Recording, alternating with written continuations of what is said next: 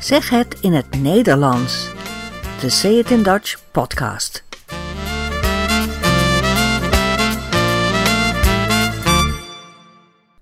Nummer 15. Welkom bij deze podcast.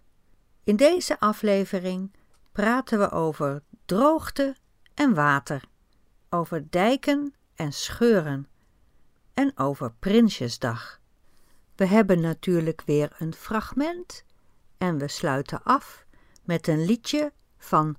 Anders P., een bijzondere dichter en zanger. Veel plezier bij deze vijftiende aflevering van Zeg het in het Nederlands. Hallo allemaal, welkom terug bij Zeg het in het Nederlands. We hebben leuke reacties van jullie gehad. Er komen steeds meer luisteraars van deze podcast. We zijn blij dat jullie zo enthousiast zijn. Dat stimuleert ons om door te gaan. Het is nu september, maar wat was het een mooie zomer. Het was erg warm, heet. Dat zijn we in Nederland niet zo gewend. Soms was het wel 36 graden Celsius. Dat is echt heel bijzonder voor ons land. Het was ook heel droog. Wekenlang was er geen regen. Geen druppeltje regen viel er naar beneden. De grond was kurkdroog. Dat was slecht voor de planten en de bomen. Dit gebeurde in heel Europa, niet alleen in Nederland. Meestal is in Nederland wel genoeg water te vinden. Nederland is een echt waterland. De zee, de meren, de rivieren die vanuit Duitsland en België door ons land naar de zee stromen, de beken in het bos en de sloten en kanalen in het land en de grachten in de stad. Allemaal water. Een groot deel van ons land ligt lager dan de zee en vaak ook lager dan de rivieren. Als je in Rotterdam bent of op Schiphol, dan sta je op de bodem van de zee, een paar meter onder het zeeniveau. Gelukkig is er geen zeewater als jij er bent. Maar zonder dijken of duinen zou Nederland echt veel kleiner zijn. Ongeveer de helft, of nog kleiner, een derde deel. Dan zou ons land aan de westkant helemaal weg zijn, onder water. Amsterdam, Rotterdam, Den Haag zouden in elk geval helemaal onder water komen. In de geschiedenis van Nederland zijn er veel overstromingen geweest. Dan was er harde wind en als het dan vloed werd, hoog water, dan konden de dijken breken. En als de dijken breken, dan loopt de zee zo het land op, omdat het zo laag is. Huizen gaan kapot en mensen en dieren verdrinken. De laatste grote stormvloed was in het jaar 1953. Dat is nu 65 jaar geleden. De provincie Zeeland en een stukje van Holland liep helemaal onder water en bijna 2000 mensen verdronken. Daarna zijn er heel veel dammen en dijken gebouwd om Zeeland en de rest van Nederland veilig te maken. Dat is een enorm groot project met de naam Deltawerken, omdat Nederland een rivierdelta is.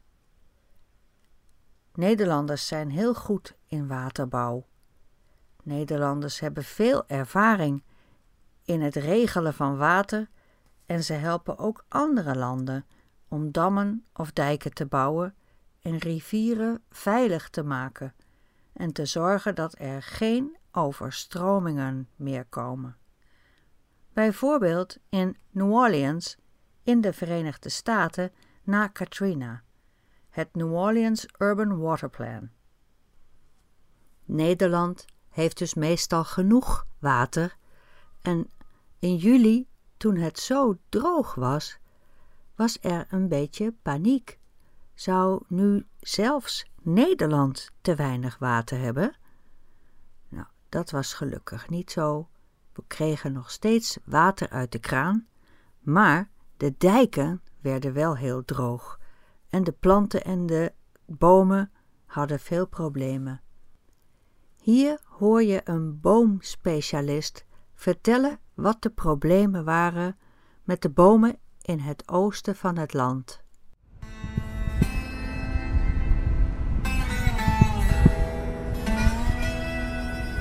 Ik ben Edward Konijnenberg, ik ben boomtechnisch adviseur. Nou, bomen en planten die, die schieten nu eigenlijk in een soort overlevingsfase. Die hebben nu al weken, maanden geen, uh, niet of niet genoeg water gehad. En dan stoten ze schors af. Allemaal van die plakaten die die, uh, die, die dan loslaat. Je ziet dat overal uh, het blad slap begint te hangen. Het verdort. Bomen laten hun blad vallen. Het lijkt wel herfst. Dus als een boom te weinig water krijgt, dan stoot hij zijn schors af. Dat is de buitenkant van de stam, schors. En het blad hangt slap en het verdort. Het wordt dor. En dor betekent droog. En de boom laat zijn blad vallen, net als in de herfst gaat de slechte kant op. Er zit geen blad meer aan, alleen nog maar verdord. Komt niet meer goed. Regen. Regen moet er komen. Gelukkig kunnen we de droogte achter ons laten. Het is nu september en op de derde dinsdag van september is er in Den Haag altijd een speciale dag. Dan is het Prinsjesdag. En dat betekent dat het jaar van het parlement begint. De koning komt met zijn vrouw in een koets van het paleis naar het parlement. En heel veel mensen staan op straat om dat te zien, om te zwaaien naar de koning. En in het parlement leest de koning de plannen van het kabinet voor. Hij houdt een toespraak en daarin horen we wat er het komende jaar allemaal gaat gebeuren op politiek gebied. Het is traditie. Kunt u dat herhalen? Kunt u dat herhalen? Kunt u dat herhalen? In deze rubriek laat ik iets horen wat op de radio of op de televisie is geweest. En daarna kunnen wij erover praten. In ons land zijn dijken echt van levensbelang. De dijken moeten goed zijn. Er mogen geen scheuren inkomen. Maar als het heel droog is, zoals deze zomer, dan wordt de buitenkant zo droog dat er scheuren in de dijk kunnen komen. En op televisie zien we iemand van het waterschap die controleert hoe het met de dijk is gegaan. Kijk, hier staan we bij een scheur. Die is vanmorgen eh, gevonden door uh, onze patrouillelopers, onze dijkwachten. Die hebben hier vanmorgen een inspectie gedaan. En uh, met deze vlaggetjes hebben ze de scheur gemarkeerd. Zoals je ziet is het een flinke scheur. De scheur is vanmorgen gevonden door onze patrouillelopers, onze dijkwachten. Dat zijn mensen die goed kijken of het goed gaat met de dijk, een dijkwacht die hebben hier vanmorgen inspectie gedaan en met deze vlaggetjes hebben ze de scheur gemarkeerd. Zoals u ziet is het een flinke scheur, een grote scheur. De reporter gaat verder. En dit is niet de enige. Door de droogte van de laatste weken zijn in verschillende dijken in de Alblasserwaard scheuren ontdekt. De Alblasserwaard, dat is een gebied dat helemaal tussen rivieren ligt. Het is het land tussen de rivier de Lek en de Merwede, vlakbij Rotterdam. Daarom zijn dijken daar zo belangrijk. Nou, op dit moment zitten we aan een neerslagtekort van uh, ruim boven de 175 mm. Een neerslagtekort, dat is te weinig neerslag. En neerslag, dat kan zijn regen of sneeuw of hagel. Neerslag. Een tekort aan neerslag van ruim boven de 175 mm. Dus meer dan 175 mm. En ehm, ja, dat duurt echt een hele periode van neerslag voordat het echt weer uh, tot nul is, zeg maar. En ja, de komende weken wordt er nog niet uh, zoveel regen verwacht dat dat echt uh, zoden aan de dijk zet. Zoden aan de dijk zetten, dat is een uitdrukking en die is niet letterlijk, maar hier is die misschien wel letterlijk. De betekenis van zoden aan de dijk zetten is het helpt genoeg. Het levert veel voortgang. Dus dat zet geen zoden aan de dijk betekent dat helpt niet genoeg. En hier is het letterlijk een dijk. Op dit moment vormen de scheuren nog geen gevaar voor de stevigheid van de dijken, maar als de kleinlaag verder uitdroogt, moeten er wel maatregelen worden genomen. Wat een maatregel kan zijn, is hem opengraven, gewoon met de kraan. Maatregelen nemen. Iets doen om te zorgen dat de dijk niet kapot gaat. En wat hij kan doen, is hem opengraven met de kraan, met een machine. En weer opnieuw aanbrengen en verdichten. Maar zover is het nog niet. Wel blijft het waterschap de dijken in de gaten houden. Het waterschap. In Nederland hebben we een regering en we hebben een provincie. We hebben twaalf provincies. En we hebben gemeenten. Dat is allemaal uh, de overheid. En we hebben ook waterschappen. Dat zijn de oudste overheden die we hebben. En zij hebben als speciale taak om te zorgen dat we hier droge voeten houden. Dus zij zorgen voor het waterbeheer. Als het zo droog blijft, dan, uh, dan gaan we zeker uh, nog een ronde lopen. En dat verwacht ik binnen 1 à 2 weken. Ja. Ze gaan zeker nog een ronde lopen. Dus een controle houden. Ja, Nederland kan niet zonder de waterschappen. Een land met zoveel water heeft natuurlijk ook heel veel bruggen, maar op sommige plaatsen is er een veerpont om de rivier over te steken. En Dr. Anders P., dat is een artiest, een, het was een artiest, hij leeft helaas niet meer. Hij kon hele bijzondere songteksten schrijven. En dit is een van zijn liedjes. En het liedje heet De Veerpont maar wij noemen het liedje ook vaak heen en weer. Want dat is wat een veerpont doet. Hij gaat heen en terug, heen en weer. Van de ene oever van de rivier naar de andere en weer terug. Luister maar.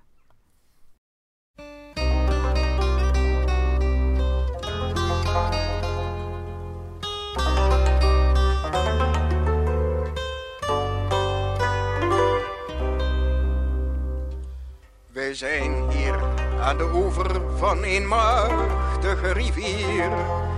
De andere oever is daar ginds en deze hier is hier. De oever waar we niet zijn noemen wij de overkant.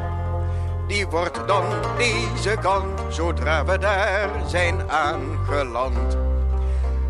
En dit heet dan de overkant, onthoudt u dat dus goed.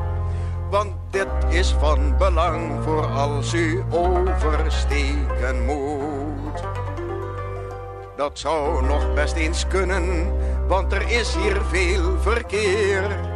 En daarom vaar ik steeds maar vice versa heen en weer. Heen en weer heen en weer, heen en weer, heen en weer. Ik breng de mensen heen, ik breng weer anderen terug. Mijn pont is als het ware ongeveer een soort van brug. En als de pont zo lang was als de breedte van de stroom, dan kon hij blijven liggen, zei me laatst een econoom. Maar dat zou dan weer lastig zijn voor het rivierverkeer. Zodoende is de pont dus kort en gaat hij heen en weer. Dan vaart hij uit, dan legt hij aan, dan steekt hij weer van wal. En ondertussen klinkt langs berg en dal mijn hoorngeschal. Heen en weer, heen en weer, heen en weer, heen en weer. En als de pont dan weer zijn weg zoekt door het ruime sop, dan komen er werktuigelijk gedachten bij me op. Zo denk ik dikwijls over het geheim van het bestaan. En dat ik op de wereld ben om heen en weer te gaan. Wij zien hier voor ons oog een onverbiddelijke wet. Want als ik niet de veerman was, dan was een ander het. En zulke overdenksels heb ik nu de hele dag. Soms met een zucht van weemoed, dan weer met een holle weer, heen en weer, heen en weer, heen en weer. Heen en weer, heen en weer, heen en weer, heen en weer,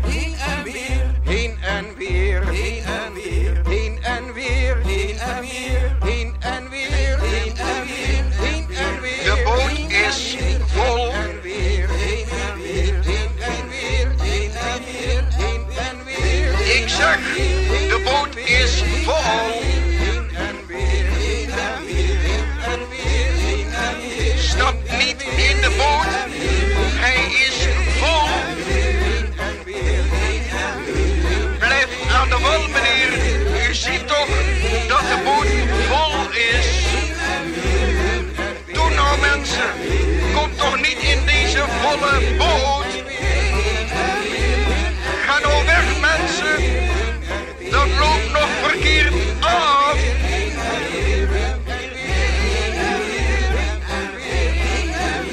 Wees nou verstandig, mensen.